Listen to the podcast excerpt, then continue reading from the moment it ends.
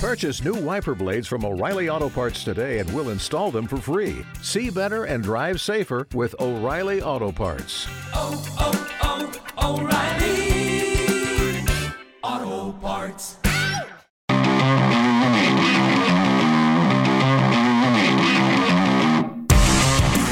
Hello, everyone. Welcome to the next level. I'm JVL here with my best friend, Tim Miller, and also kind of a very good friend, Will Saletan, sitting in for Sarah Longwell. Will and Tim are from the Bulwark, so am I.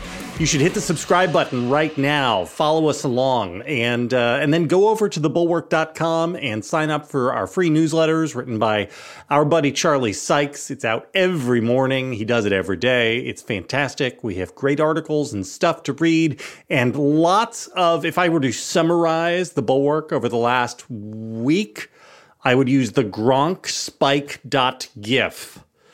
Tim, you seem like you were in a little bit of uh, a little bit of a mood today. So I would like to give you the opportunity to get happy over the news that Kari Lake, we're just going to humor her for this little bit more and what could be the harm of it, but that she's actually lost. Are we humoring her? Who's humoring her? I think we're humoring her. I think the, the Republican position now is, well, it doesn't look good for her, but you must understand there's going to be an automatic recount triggered. And, and Michael Flynn has said if we get a live streamed hand count of every single ballot that he can watch with his own eyes, then he promises he'll leave this whole election stuff thing alone. I don't know. Charlie Kirk looked pretty sad on his live stream last night. I don't know how much. could you humor- tell? I don't know how much. That guy always looks sad. Be. No, he looked especially sad. He looked a sad puppy dog sad, and I was made me happy, which is how I could tell that I was sad. There's there's some kind of sense, kind of animal sense you have when someone else is someone that you d- dislike is is suffering. And that, that that can allow you some joy. Will is a good person, so Will doesn't know this emotion. But Will has no the- idea the what you're re- talking The rest about. of people, uh, many listeners understand this emotion, uh, and uh, and so I could tell he was sad. Uh, you know, I mean, Kari is, even doesn't seem like her heart is in it. Uh, this is the this is the big this is the thing about Trump.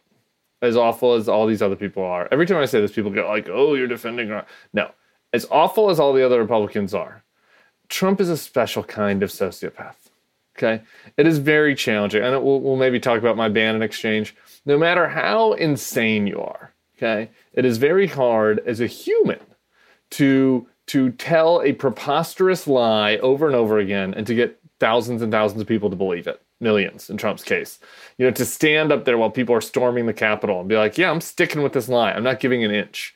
You know and and even and and all of the other election deniers have been very bad at this. Kari i thought was the one that might have it and even old Kari you know the arizonans are seeing through this bs tweet I don't know. It didn't have the same joie de vivre that she had before the election. You know, it just didn't have the same kind of performative quality. I just I don't know that she's even that she's got the gene. It's a uniquely Trump gene. So, Will, I have seen over the last five hours, I've seen people say, hold on, Katie Hobbs only has 100,000 Twitter followers and Kari Lake has 1.2 million. You're going to tell me that that it's plausible that Katie Hobbs could win an election against her? I have seen Fox News, a reporter on Fox News, not a head, a reporter, saying that, quote, somehow Katie Hobbs acquired one more than 1.2 million votes. Acquired being an amazing verb choice there. Uh, I think all of the the table is set for a Who little was that? of. Who was the Fox News host that said that? Uh, I'm sorry, I, I don't keep their names in regular rotation. I just you know I see them posted by on on the tweet deck, and I think like Jesse Watters or someone? no like no that? it was a One of those reporter. It was it was not a head. It was a reporter. Oh, Yeah. okay. Anyway, Will, what do you think here? Are we gonna are we gonna keep denying reality, or are are Republicans developing a taste for reality here? Well, they're not developing a taste for it, but the, the thing about reality, JVL, is that it doesn't care about your feelings, right? And so, Oh. so over time, You ought to put that on a mug. so over time, you know, I mean, you can lie. I, I mean, I'm surprised how long they got away with lying about the 2020 election, but over time, as reality accumulates and you try to maintain the, I mean, I agree with Tim. I, I think there's there's friction when you try to lie. It's harder to sustain your lie in the face of accumulating evidence. So every election that goes by where they deny the results makes it harder on them. It's just a little bit of extra strain. The George Costanza, it's it's the George Costanza, you know, kind of de- ma- maxim, right? Will you know, it's uh, it's like it's not a lie if Yeah. you believe it, right? You can continue a lie as long as you believe it, but the more and more reality that interferes, the harder it is for you to kind of pull that trick off. Right. And I, look, here's the way I would put it. If you, I can lie about gravity. I can toss something in the air and it falls. The more things I toss in the air and fall, it's just going to get harder and harder for me to sustain that. But JVL, I wanted to come back to what you said about the Twitter followers, because that is a classic mental defect on the right, which is you look at the number of people in the room, in your room, right? I mean, the notorious example of this was every rally, Trump would say, Look at all the people we have here. Meanwhile, Biden is in his basement. How could he possibly win? And then after the election, how could he possibly have one? Look at this enormous crowd we have. The problem is that these people who talk about the crowd, the size of the crowd in their room, or who talk about their number of followers, are paying almost no attention to the other population outside of the room. And that was the problem for the Republican Party in this election. They focused entirely on who they were mobilizing on their side, not all the people they were mobilizing on the other side. Certainly true of the 2020 election, which was a story of 81 million people coming out to vote against a presidential candidate, something we've never seen the likes of. And so eventually, they will either learn the lesson that there is a population outside that doesn't like who they're nominating, and they'll fix it, or they'll just go on losing. And it's just going to get harder and harder for them to pretend that isn't happening. All right, so I, I have a question here. With no Dobbs decision, does Kari Lake lose? I think that it's close enough in that race as we look at it now that Kari Lake would have won it without Dobbs. Kind of what I think too.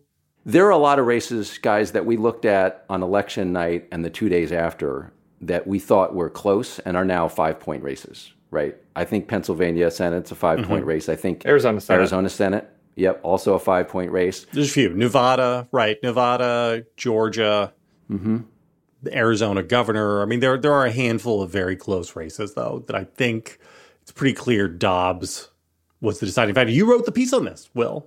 You you have right the. Uh, Yeah. So I don't know. I, I don't know that this means that if they keep doing this over and over again, they keep losing. I think that they have to figure out what they think about abortion. That's one of the interesting things. I mean, over eight, over eighteen is not nothing. I mean, there's a pretty strong trend here. I, look, we did this last week. I had some people in the comments on my my, my just sort of rally around the democracy flag rah rah article, which I believe I do believe every word of. But there was some uh, legitimate pushback, which is like, Tim, you can't get over over exuberant. Right, like some of these things were a coin flip, and like we got lucky. And we talked about this last week. We did get lucky. Like there is there is an element of luck in all of this. Like uh, you know, uh, there was an element of luck that Trump won in 2016 for him. Uh, like these things were that close. There was an element of luck in this one, and that Dobbs obviously played a factor. But like, not it's not nothing. I mean, you, you can compare it. One way to look at it is that you know she's up by what 19,000 votes now, Hobbs. So who knows how it'll Yeah. end up being, but somewhere around there probably. Um, and and so you know, if not Dobbs, could would that have maybe changed enough votes or, or dampened turnout enough for the Democrats? Sure, but as I wrote in the in the article, if you look at the treasurer's race, which is which has no Dobbs, no democracy, none of that at play. It's, it's basically just a pure ballot on do you like the Republicans or the Democrats? The treasurer's race. Nobody cares about any of the particulars. The Republican won by ten. You know, so so like the the penalty that that that Lake paid for the crazy you know, and it's impossible to bifurcate. I mean, I know we'll try it, and I think it's worth looking at the Hobbs stuff, but it's possible to totally, you know, split apart the two biggest elements of the crazy, which is the the extreme abortion restrictionism and the and the election denialism. Like, was punished significant. I mean, that, that's one in ten people. Like, that's a very significant number that it impacted. Um, and, and so, I, you know, it shouldn't be dismissed. It's uh, so What is what is Kari Lake do now? Does she go back to? Does she just hit the OAN circuit? Does she realize that she can make a pretty good an- buck the way theory. Mike Lindell does? What's your theory, Tim? I have an idea. You know how you know how Nina Turner was like the hype girl for Bernie's campaign, and she like basically just traveled with him and like was the intro for Bernie, and like was just this little Prague media star and hype person, hype woman. Excuse me. I think that Kay, Kari could be a hype woman. I think she could be a really strong hype woman for Trump presidential race. You know, just sort of like the intro, the lead in, and she's she is a presenter right? In the we were both cheated. sense. I was cheated just like he I was was, cheated. treated very unfairly. You know, she's good at that. So that's one thing that she could do. And she's certainly not going to be hired by the NBC affiliate in, in Tucson, I don't think. So that's, I, don't and think I don't think she'll be hired by. Fox either, right? This is uh, this is this isn't on our show map, but can we take two minutes here and talk about? Uh, so Murdoch World has decided. I didn't read the show map, so I'm Great, going live great. anyway. So we'll, fuck it, we'll do it live. uh, so Murdoch World has turned against Trump, and we saw this in a coordinated way with Fox and the New York Post and Wall Street Journal all going after him. Uh, I'm interested to see if Fox continues to do this pivot if they start losing some ground to Newsmax uh, the way they did post January 6th. I'm, I'm just curious, what, what do you guys think about this? Do you think that the the Republican base is going to buy all this very weak anti-Trump talk from these rhino elites in their Manhattan high rises, or what, what do you think? This is a really interesting question. I so you have to look at the Republican base. Here, here's the way I would break it down. How much of the Republican base is about winning?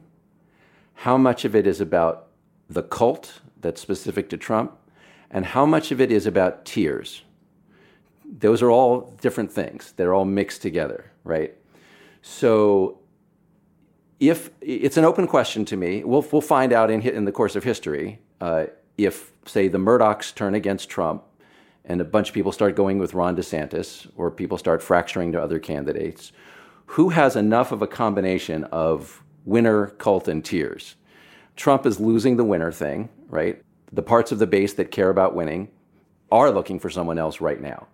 There is some cult that will just be with Trump. And then if you're going to try to run against that, you're going to have to figure out how to win a general election without alienating all of those folks, right?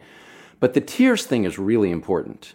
And what I think is that what we're seeing in the emergence of Ron DeSantis is a guy who has the winning and who has the tears. And that's a big deal. He, get, get, he gets the tears constituency. And if he can take that away from Trump, and I believe he can, he can win. He can win the Republican nomination for president, and the Murdochs would be right to bet on him. All right, we'll we'll get to the Trump 2024 conundrum later. Uh, I guess we're done with Kari Lake. I just I just want to say one thing on the Fox Newsmax Yeah. thing because we don't the the real answer is it'll be interesting to see in the next month, right? Like I, the the because it's hard to to separate out, and I've always thought. Right, like the, the, there's a logical fallacy, right? Of just because something that hasn't happened yet doesn't mean it never will happen, right? And so I, I had always said for years, I was like, eventually the people made fun of Joe Biden about the fever will break, but like eventually like a series of events happen that people do get sick of the shit right like eventually that happens like eventually it happened for every cult leader like eventually it happened for koresh people left right like like there is a breaking point so it's always been bad to bet that there's going to be a breaking point. There have been a lot of dumb pundits betting for breaking points over and over again. But I think that there's this question now of like, Like, do people have it in them to go through another round of the the ballots and the fraud and the machines? I mean, like, there'll be some people that do that, right? But are there enough of those people to move over to Newsmax? Like, the precipitating event of 2020 was so shocking to people. Like, this notion that sleepy Joe Biden in his basement could have won felt so ridiculous to them. That, and then Trump on the, uh, you know, in front of, in their face every day on Twitter and on TV and on all their outlets saying it was stolen, it was stolen. You could see why people got mad and got emotional and was like, fuck you, Bret Baier. I'm not, gonna- I'm not going to watch Bret Baier tell me this is wrong. Okay, I'm going to move over here and listen to Sean Spicer tell me that that it's right that it was stolen from me, A- and so that makes sense, right? What percentage of those people are still mad enough to do that two years later after another round of beatings? Some, but like a lot, a little, I, you know, half. I don't know. TBD. I don't know, man. If Fox is telling him that it's their fault for I know, supporting Trump yeah. that Republicans of them, lost, that's but a how many? I don't know. Right? That's tough. that will be interesting to find out. All right, uh, we're going to move on. We're going to talk about Kevin McCarthy and Ronna Romney and all that in a minute. Uh, first, I want to talk a little bit about Boll and Branch, our our very favorite sponsor, who make luxury bedding. And uh, Will, I believe you have not had the pleasure of sampling Boll and Branch's long staple cotton goods. Is that true? Uh, they're amazing. So, so uh, Tim and I are always talking about this stuff and laughing because even Sarah, who was very skeptical, loved them so much. Now, to be fair, Sarah was still sleeping on the same sheets that she got at Kenyon at Target. Okay, so it was like it was a I mean, lesbians a little different deal, so it was a big upgrade for her. Like maybe maybe more of an upgrade than maybe it was for G- me and JVL, but it was an upgrade for us. So, uh, so last night, my uh, my older daughter, favorite, uh, she is sick, and my wife is sick, and so favorite and, and my wife were in our bed together, and I desperately do not want to get sick, so I went and slept in favorite's bed, and uh, you know, I get very nice sheets for my kids. I've always made sure that none of my children have to sleep on anything below 400 thread count. Uh, you know, I don't go like all the way to the luxury, luxury stage for them, but I want them to have nice seats. And I felt like I was crawling into sandpaper last night because I'm so used to my Boll and Branch with their long staple cotton. And I had a lousy night's sleep last night because I was sleeping on lousy sheets. So, Tim, do you have anything to add? Because Christmas is coming and people should buy these things as presents for anybody they have in their life who they would like to treat to something a little bit luxurious. Yeah, maybe my mother-in-law. Tough to shop for. Ooh. Mother-in-laws are tough to shop for. So I hope she might listen to this. Actually, close your ears, Anne. Um, might she might be getting some long staple cotton. We'll see. Don't want her to be spoiled. This Black Friday, my God, can you believe it's I already hate it. Black Don't Friday? talk about this, it. Let's move on. Mm. This Black Friday, give the gift of a better night's sleep with Boll and Branch. Get 25% off your first set of sheets and free shipping when you use promo code next level at bollandbranch.com. That's Boll and Branch, B O L L A N D branch.com. Promo code next level. Offer ends November 27. 25% off. That's really good. You guys should go do that. All right. You know, I'm a little bit upset. Many months ago, we talked about if you could have only one person lose this cycle, you get to reach down like the finger of hmm. God and pick one loser. We all said it would have been hmm. JD Vance. I don't think you were here for that, Will. And of course, of course, JD Vance is the one guy who wins hmm. right? The one who sneaks through. And I find that very disappointing. And it really, to be honest, impacted my ability to enjoy the last seven days. But on the other hand, watching Kevin McCarthy uh, has been amazing because it looks like he may not get to become speaker. And if he does somehow squeak through to, to win the speakership, it will be hands down the worst job anybody has had as Speaker of the House in modern history. Uh, how wonderful is that, Tim? It's really wonderful, and I. This is just now that it's probably going to happen. I can just admit to this, but I just want to let you know I, I'm very, as you know, as Will knows, sometimes to his dis, discomfort. I'm very YOLO these days. You know, I just I'm an open book. I tell y'all what I think, right? I don't. I try not to have secret thoughts. It's like you know, you guys want to know. Un, you want unvarnished Tim. Okay, that's that's what people come for. But I had a secret thought that I didn't want to share because it was I understood that it was bad for the country, and I knew that it was like that it was with the devil on my shoulder. And the secret thought as we got later and later on election night was, boy, I kind of want Kevin McCarthy to have a 219 seat majority rather than Nancy Pelosi having the speakership. I mean, it would have been sat- satisfying for Nancy Pelosi to beat her too, and it would have been better for the country to, and it would have been better for Hunter Biden. I get all that. I get it. I get it. I'm not saying I, in my mind, I get that it would have been better for the Democrats to squeak it out. But boy, is it going to be satisfying. To, the pain that Kevin McCarthy has to deal with Marjorie Taylor Greene, Matt Gaetz, if she sneaks through Lauren Boebert, there's some crazies that everyone's going to get introduced to in the next two years. There's a, uh, I believe, a internet celebrity uh, from Florida who has won, a young woman who's Hmm. going to be a new uh, member of the House. I think we'll start to get attention. Andy Biggs. I bet she's one of the really smart and impressive internet celebrities. She is impressive, yeah. And uh, Andy Yeah. Biggs um, is now challenging McCarthy as we as we tape this right now. Um, I think that's in, that tells you a lot about the state of the party. That like people people looked at what happened in the House. The members looked at what happened in the midterms. They're like, we don't love Mr. Trump's hurting us. Uh, maybe somebody should challenge Kevin McCarthy. His leadership hasn't worked out. Who might be a good person to challenge him? I don't know. Should it be Don Bacon? You know, should it be David Valadao, who voted for impeachment? Maybe we should put David Valadao or Dan Newhouse up. No, Andy Biggs, who spoke at the mall, is the one that is challenging him on January 6th. Uh, and, and so all of these lunatics are going to now think they're Joe Manchin, and, and they are going to extract every insane concession imaginable out of Kevin McCarthy and it's gonna be fun to watch. I can't I can't lie. I'm gonna enjoy it, and I'm, I'm gonna I'm gonna really try to keep reminding myself to enjoy it. You know, anytime you know the the doom scrolling wants to take over. Will, do you think he even gets the gets the brass ring here? I do.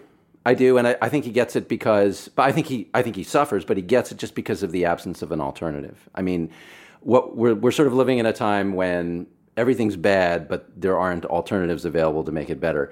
So after they've done a, the right wingers and the MAGA people have done a protest against McCarthy, unless Steve Scalise can pull them together, say McCarthy will get it, and and the job the job will suck, and the job will suck because of all the concessions he had to make and has to make to keep it going. I mean, if I'm Marjorie Taylor Greene, I've got a list of committees that I want to be on, right?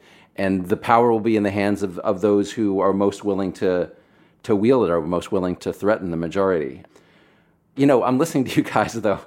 The, what I'm hearing from you, and I'm hearing, I'm seeing this on Twitter, and I'm hearing it from my friends.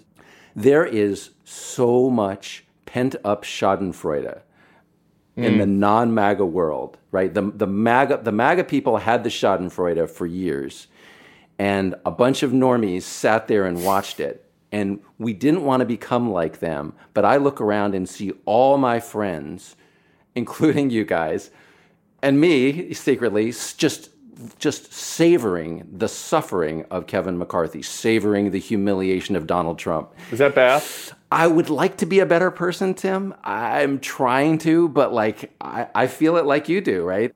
But I wanted to come back to McCarthy because here's an example of where, as sweet as that feels, it's bad for the country and it's bad for the world. It's bad for everybody. If we have Kevin McCarthy beholden to Matt Gates and people like that, that's not a House of Representatives that's going to work. And what if we have a dysfunctional House? You can tell yourself, well, they can't do anything, and that's great because what they want to do is evil. But oh, they can do a lot by inaction. They can refuse to raise the debt ceiling, right? They can they can screw with aid to Ukraine. Just by standing in the way, they can do a lot of damage. So I I worry a lot about McCarthy with a say a 220 seat majority. Yeah, just really quick, just on this. Um, two, well, just two things. One, I hear you. I, one thing that I said uh, when I when I started my yoga practice with JVL is one of the things I've been working on is just accepting that good things happen to bad people. It's something you get taught as a child, but I, you just we had to be reminded so just viscerally the last seven years, and to see bad things happen to bad people. Just kind of nice. I can enjoy it for a week or two. Okay, I've been working on acceptance on the good things happening to bad people, but bad, bad things happening to bad people. It's kind of nice. Okay, that's one. Just one other thing, really quick for the listeners, uh, because I don't know that people that don't follow this stuff extremely closely understand this. I think this is important to understand how weak Kevin McCarthy's position is. Mitch McConnell is going to also have a challenge in the Senate, right? But he only needs to get a majority of Republican senators to stay as the as the Senate leader. All right, that's pretty achievable, right? And you know, you got and and maybe he gets booted still, but you know, you only have to get what 25 out of 49 or whatever. For because of you know the the Speaker of the House elections rules of the Constitution, Kevin McCarthy needs 218 to be Speaker. So if they have 219 members of the House of Representatives, he needs all of them except one. Two of them can can prevent him from winning the speakership election when they have the public ballot next January. Um, so he could be hold on to his role as private as leader in this vote today. But if he only gets like 200 votes, let's say, he's got 18 people he's got to win over through concessions between now and then and, and then and convince them. And, and that makes his position just so much more precarious, you know, than if he just had to win a majority of his caucus. And, and I think that, uh, you know, if, if you're not, because we, historically, this is not something that you know we've had to deal with very much, right? Which is like a, a, crazy element of a caucus being able to overthrow their speaker. Like you know, people. It's not. This was there's not a West Wing episode about this. You know, so people might, might not be f- familiar with quite how just how precarious this situation is. I want to push back on two things here real quick. The first is to temper our Schadenfreude. The kind of guy Kevin McCarthy is, he won't care if the job sucks all he'll care is that he'll get an official portrait as Speaker of the House, right? If he gets the ring, then all will be Probably forgiven, right. right? He's gotten it. And and it's done. He's there in history. He'll be remembered. He will feel like he won, uh, and he's the big winner, and we're all the losers. Is it possible, Will, that an unworkable house could actually be better? Because a workable house is obstructed by partisanship and all that sort of stuff. But all these things that we we constantly say, hey, look, there's 65% support for issue X, whatever issue X is, right? Uh, well, if you got 65% support for for uh, say Ukraine aid, then you're going to have because you can't manage party discipline in the House you're going to have people who just feel like they are free to vote for how their constituents want them to vote and not for how the party requires them to vote because the party isn't strong enough to enforce it. Possible?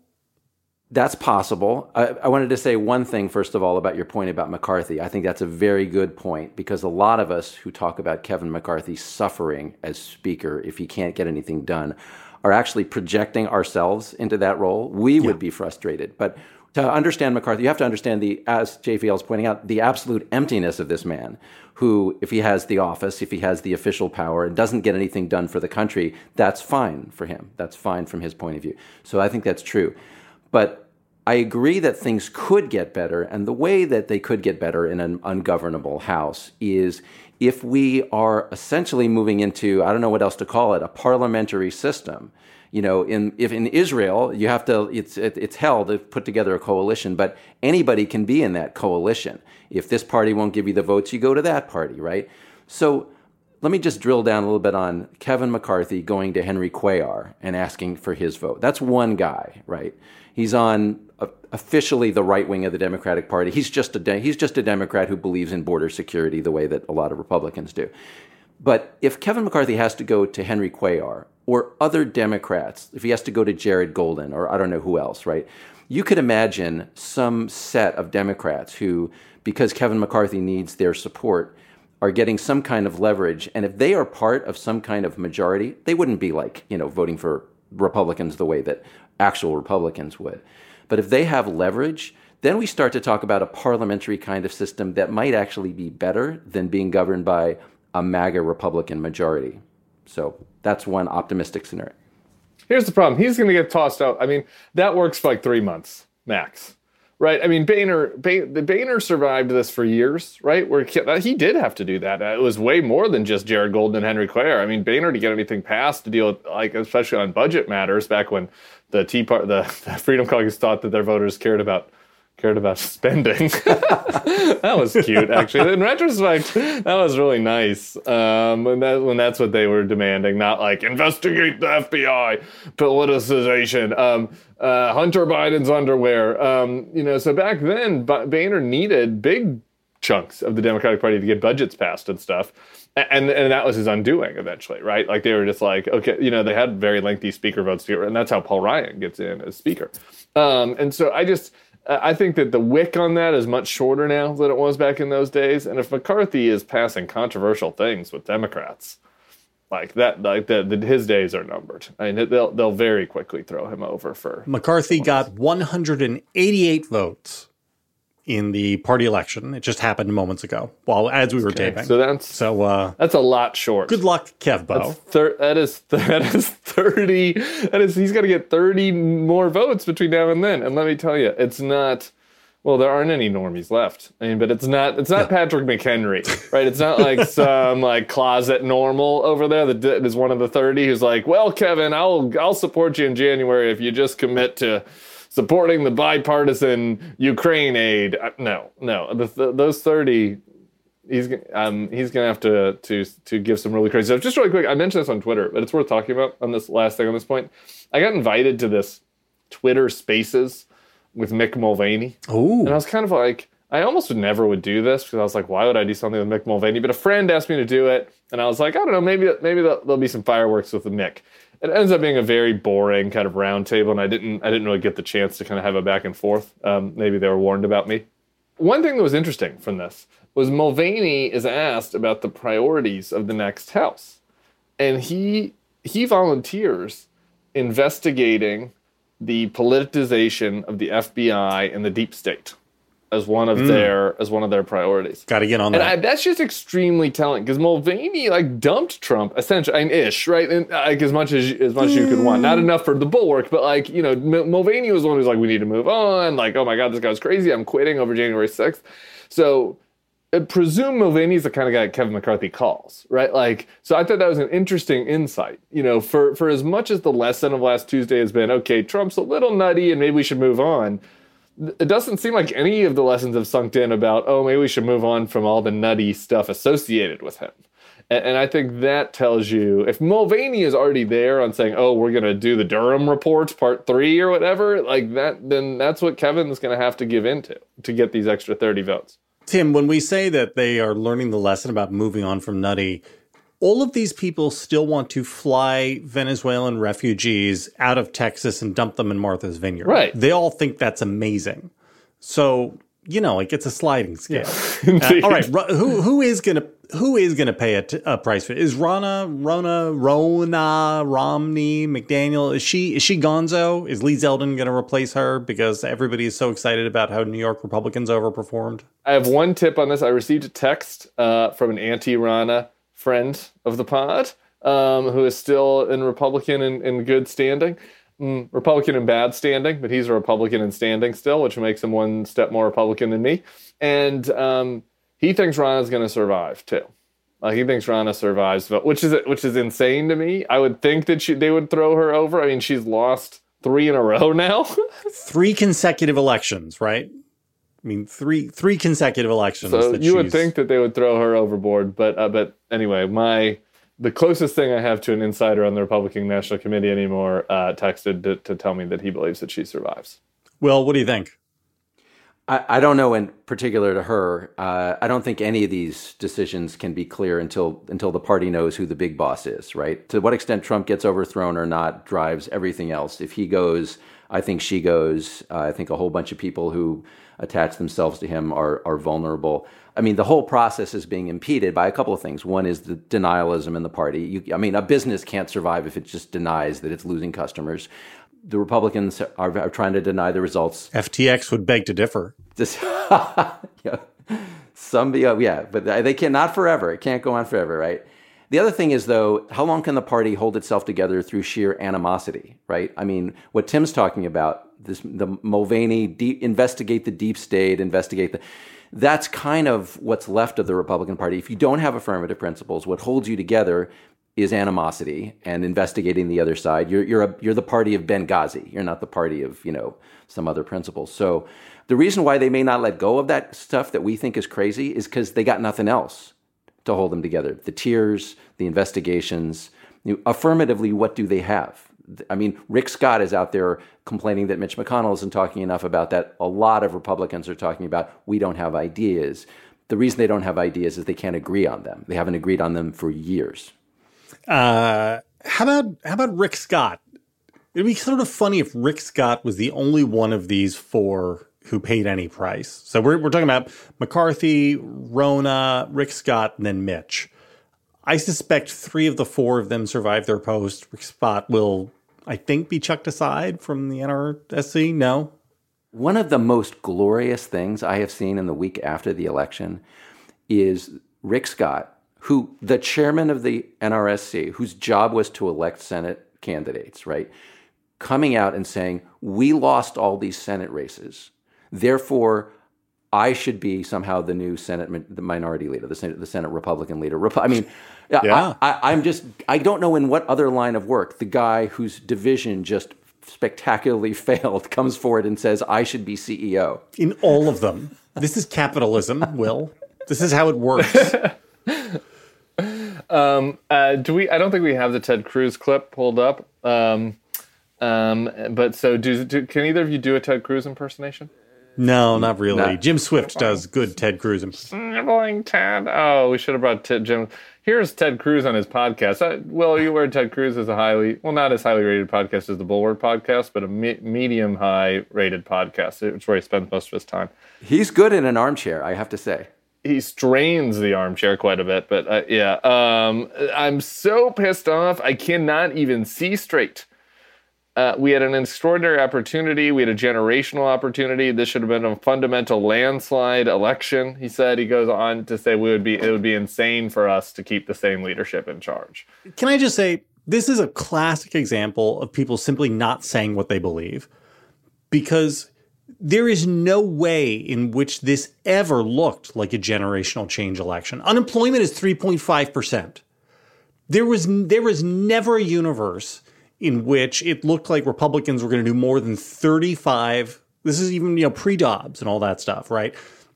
the the grand hope was they might get as many as 35 house seats and they could maybe pick up 3 senate seats maybe a fourth that that's a, a generational like that as if this is a once in every 20 or to 25 year opportunity that's an insane thing and ted cruz does not believe that I think he does. no, he, there's no way. The guy's been around politics for 25 years. He was here for the 2010 election. They convince themselves of their own bullshit. This is this is really important to understand. They are the, the epistemic closure is costing them. It is you I know you like to say it isn't JVL, but it is. Like they they all genuinely believe that people are mad, that fourth graders are wearing cattails into school, and and that like you know they're about all the other the election fraud and the FBI and the cancel culture on Twitter and Disney kisses. Like they believe this shit. They believe that people were mad about all this shit. They believe that people were furious at Joe Biden because of inflation, and that they think that Joe Biden is like a weekend at Bernie situation.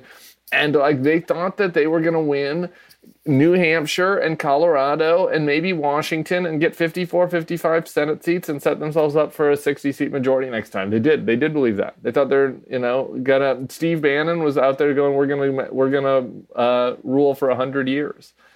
I, I think that they, I think that they believed that. This is the same psychosis that had them thinking that Mitt Romney was Yes. actually ahead in the closing weeks Yes. of the, the 2012 campaign, right? This is because, again, as I say, at no point in this race, even pre Dobbs, when things were as as good looking for Republicans as they could be, did this ever look like something like that? And you had to be an insane person to believe it. when that Florida number dropped and Ron DeSantis was up 20, if you polled the Republican Senate caucus, all 49 of them that are left, and said, How many seats do you think we're going to have? The median answer would have been 54. That at that moment, at that at that for that second, they thought they thought that this was happening.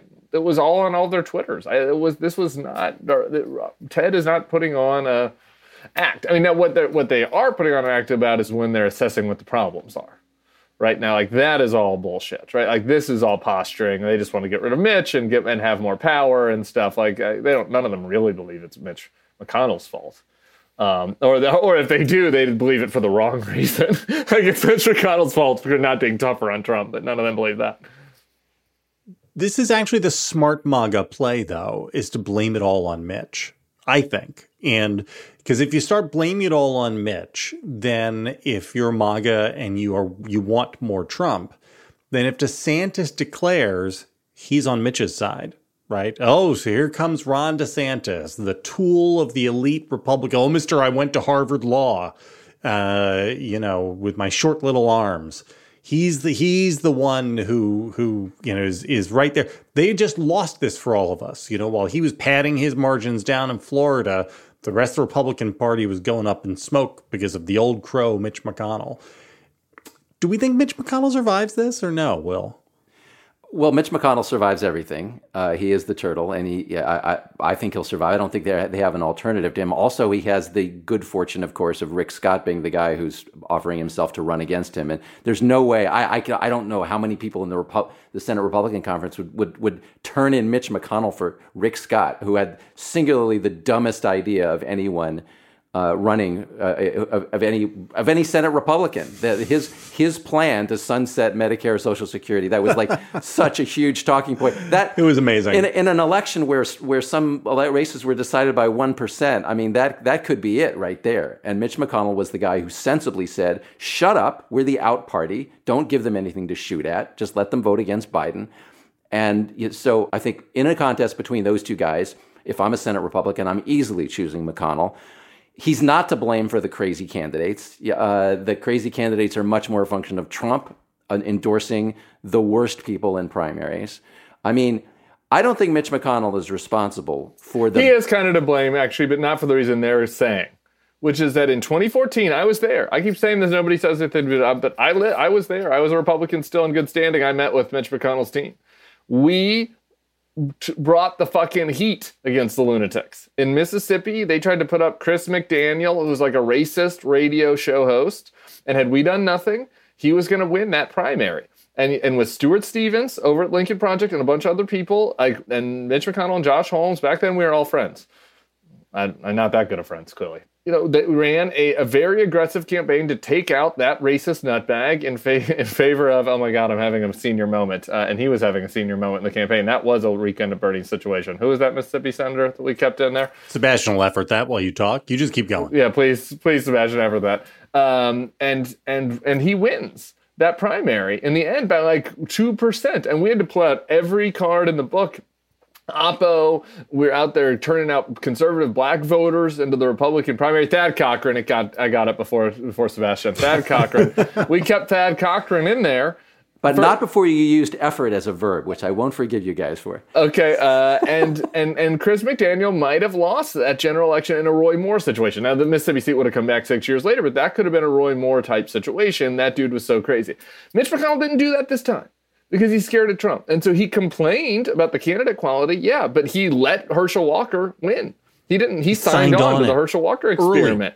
They didn't try to he didn't try to primary Herschel Walker. What was the alternative? He didn't and Mark Burn. they I don't know. How about Geoff Duncan, who's the fucking lieutenant governor? Geoff Duncan was part of the Kemp re- refusing to overturn the election, and Kemp won the primary against David Perdue. Why couldn't have Geoff Duncan try it? Why could or why couldn't somebody else? Why couldn't they have recruited somebody to try it? This is like, oh, we couldn't have done this because what do you mean? Brian Kemp did it. Brad Raffensperger did it. They won. Mitch didn't even try. So he gave that seat up. How about New Hampshire? Don Bolduc they let the general. Like, why didn't they try to recruit somebody else in that one? Mitch said, ah, I don't, don't want to get involved. I don't want to deal with it. Corey Lewandowski's territory. Chris Sununu doesn't want to do it. If Sununu doesn't want to do it, I'm out.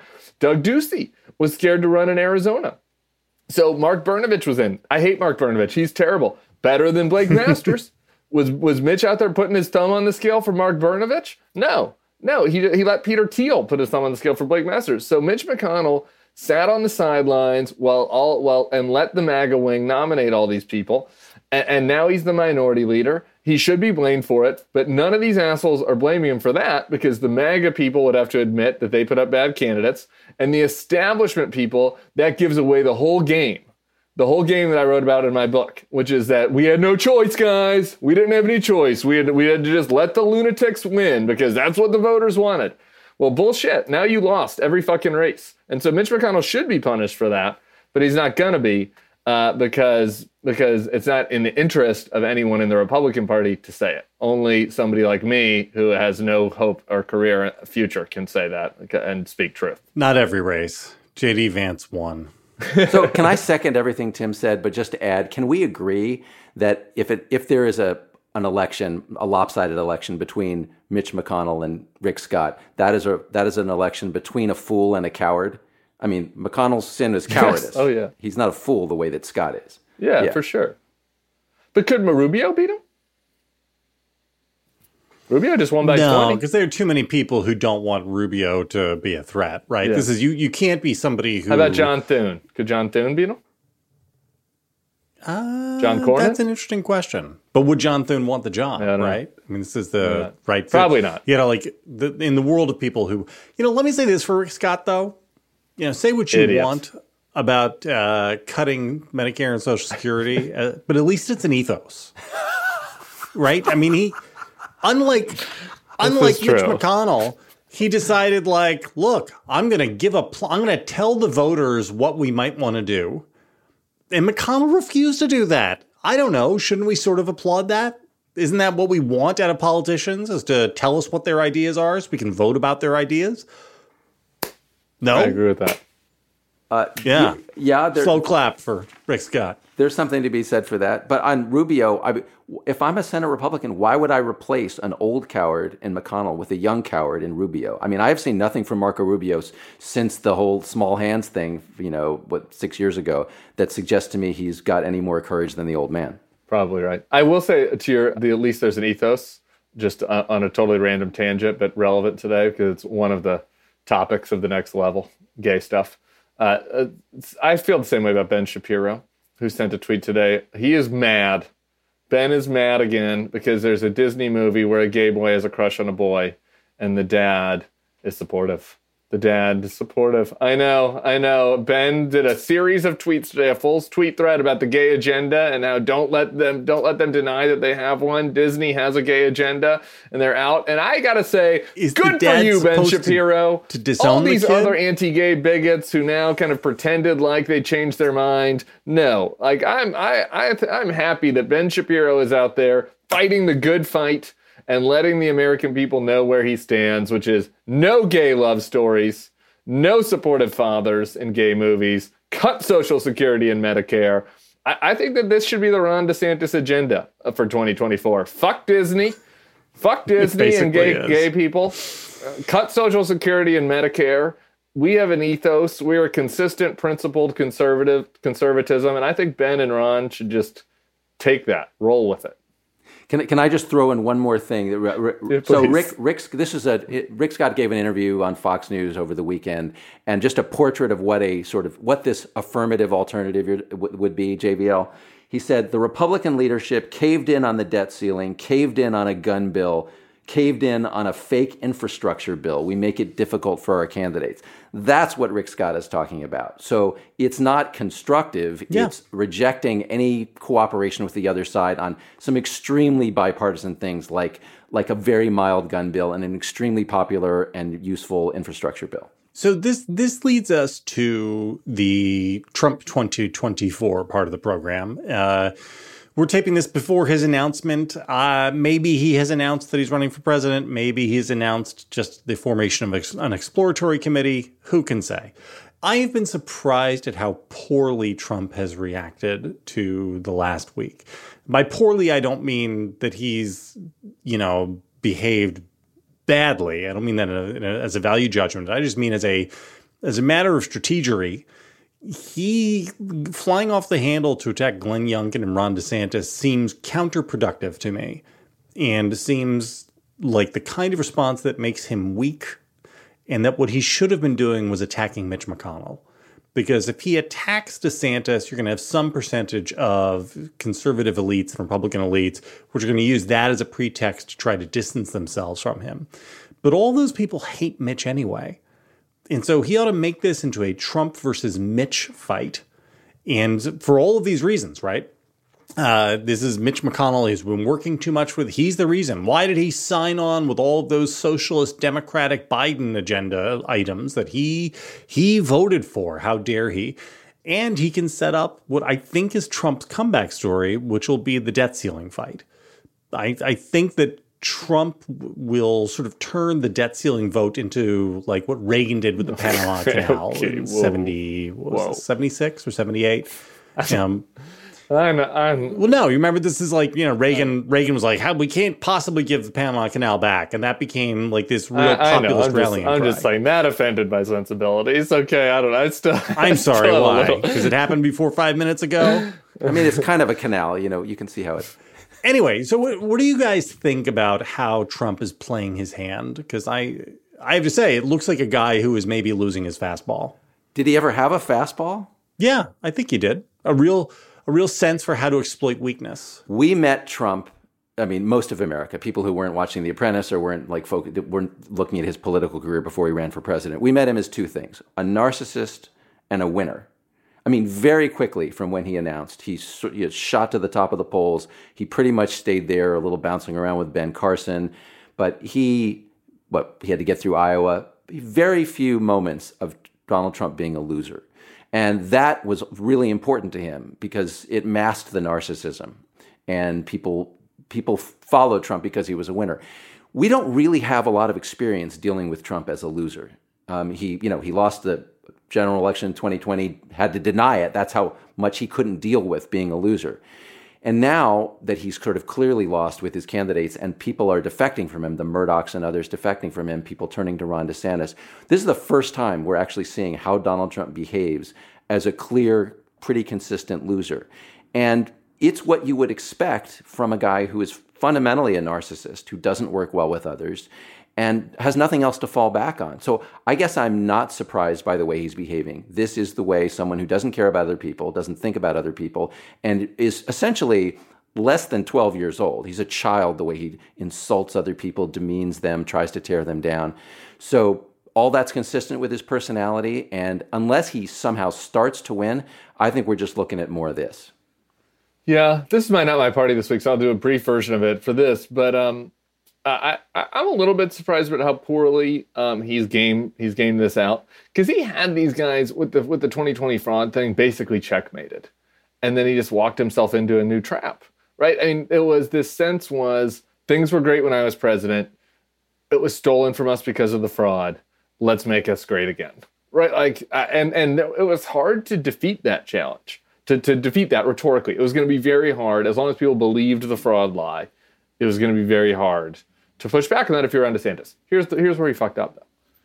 By by because he's a narcissist to Will's point. He couldn't he couldn't just hang out in Mar-a-Lago, which is really what he needed to do. Was just hang out.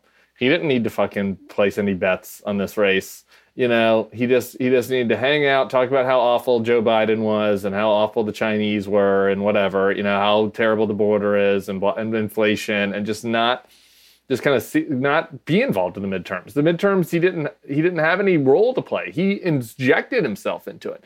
And by doing that, he saddled himself with this loss. And, and it was just a total miscalculation. He assumed it was going to be a big win for Republicans. It was a bad bet.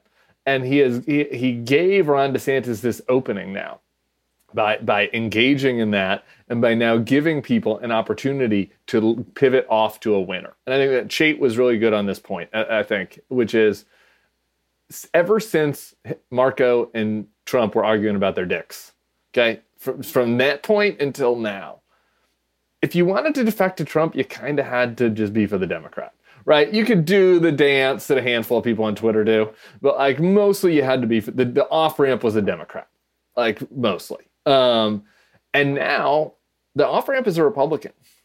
And Trump has given them this off ramp by by being a loser, by attacking Ron DeSantis, by attacking Youngkin. So I, I agree. I, I, think that he's he's made his bed. Now I think that that there's a lot of t- sand pits ahead for anyone that wants to challenge him. I, I still am skeptical of DeSantis's ability to go toe to toe with him, but he's starting from a much stronger position than he would have had Trump just just shut his fucking trap for a few months. I think I disagree with this about Trump disappearing. I not disappearing, but not not engaging in the intra fight. Yeah, you know what though? By being involved in this, he made sure that win or lose, if if his candidates won, then he got the credit for it.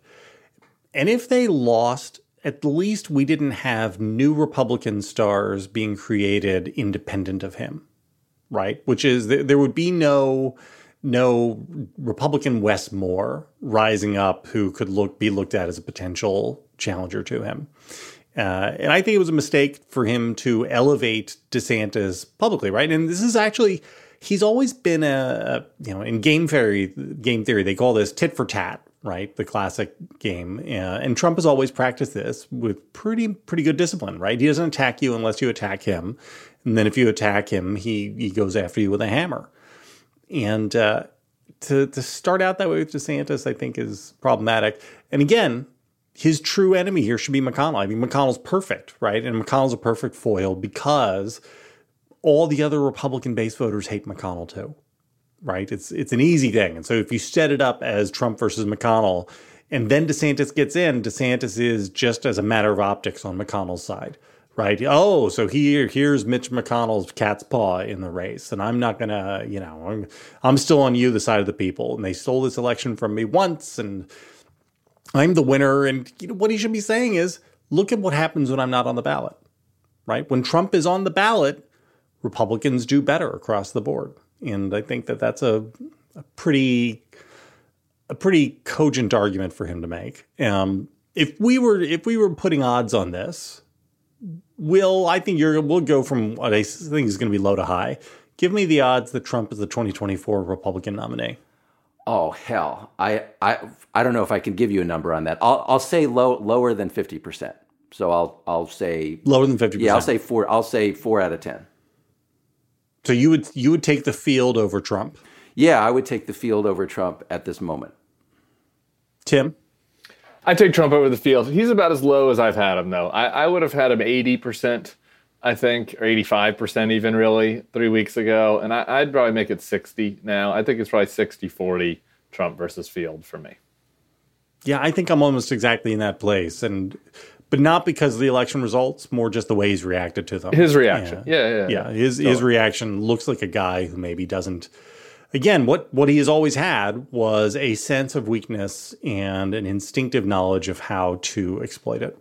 So, can, can I like can I uh, follow up on Tim's point though? Because I yeah. I agree that he should have just hung out if his goal was if he's thinking long term. Trump's not good at thinking long term.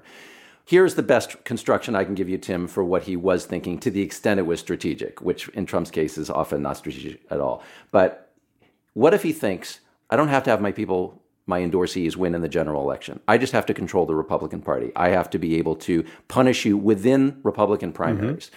He has done that. He still kind of has the right. power to do that. If you don't care about governing, that's sort of an acceptable strategy to you.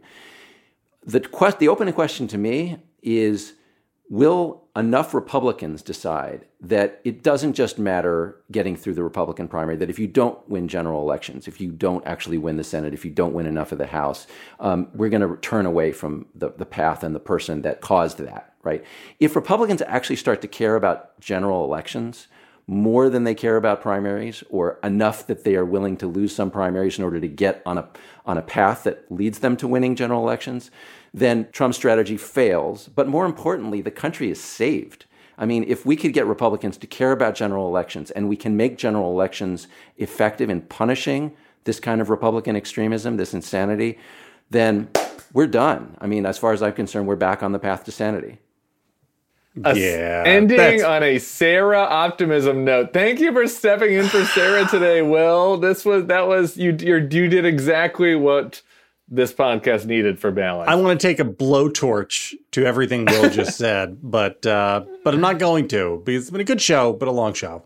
And it's time for us to get out of here. Uh, everybody, thanks for being with us on the next level. Hit the subscribe hey, button. really quick, JVL. sorry to interrupt. If you are in New Hampshire, yeah, I'm in New Hampshire oh. tonight, Wednesday. Depends on when this is. I'm in New Hampshire at St. Anselm's.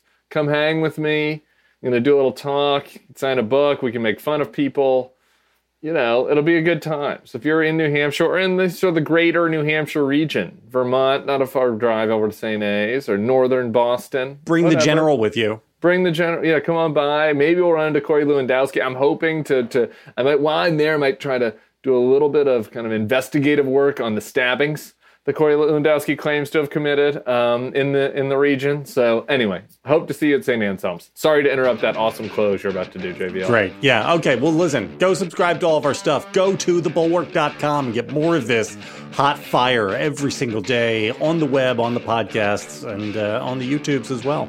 Will, thanks for being here. Tim, good to see you. Next time. Peace out.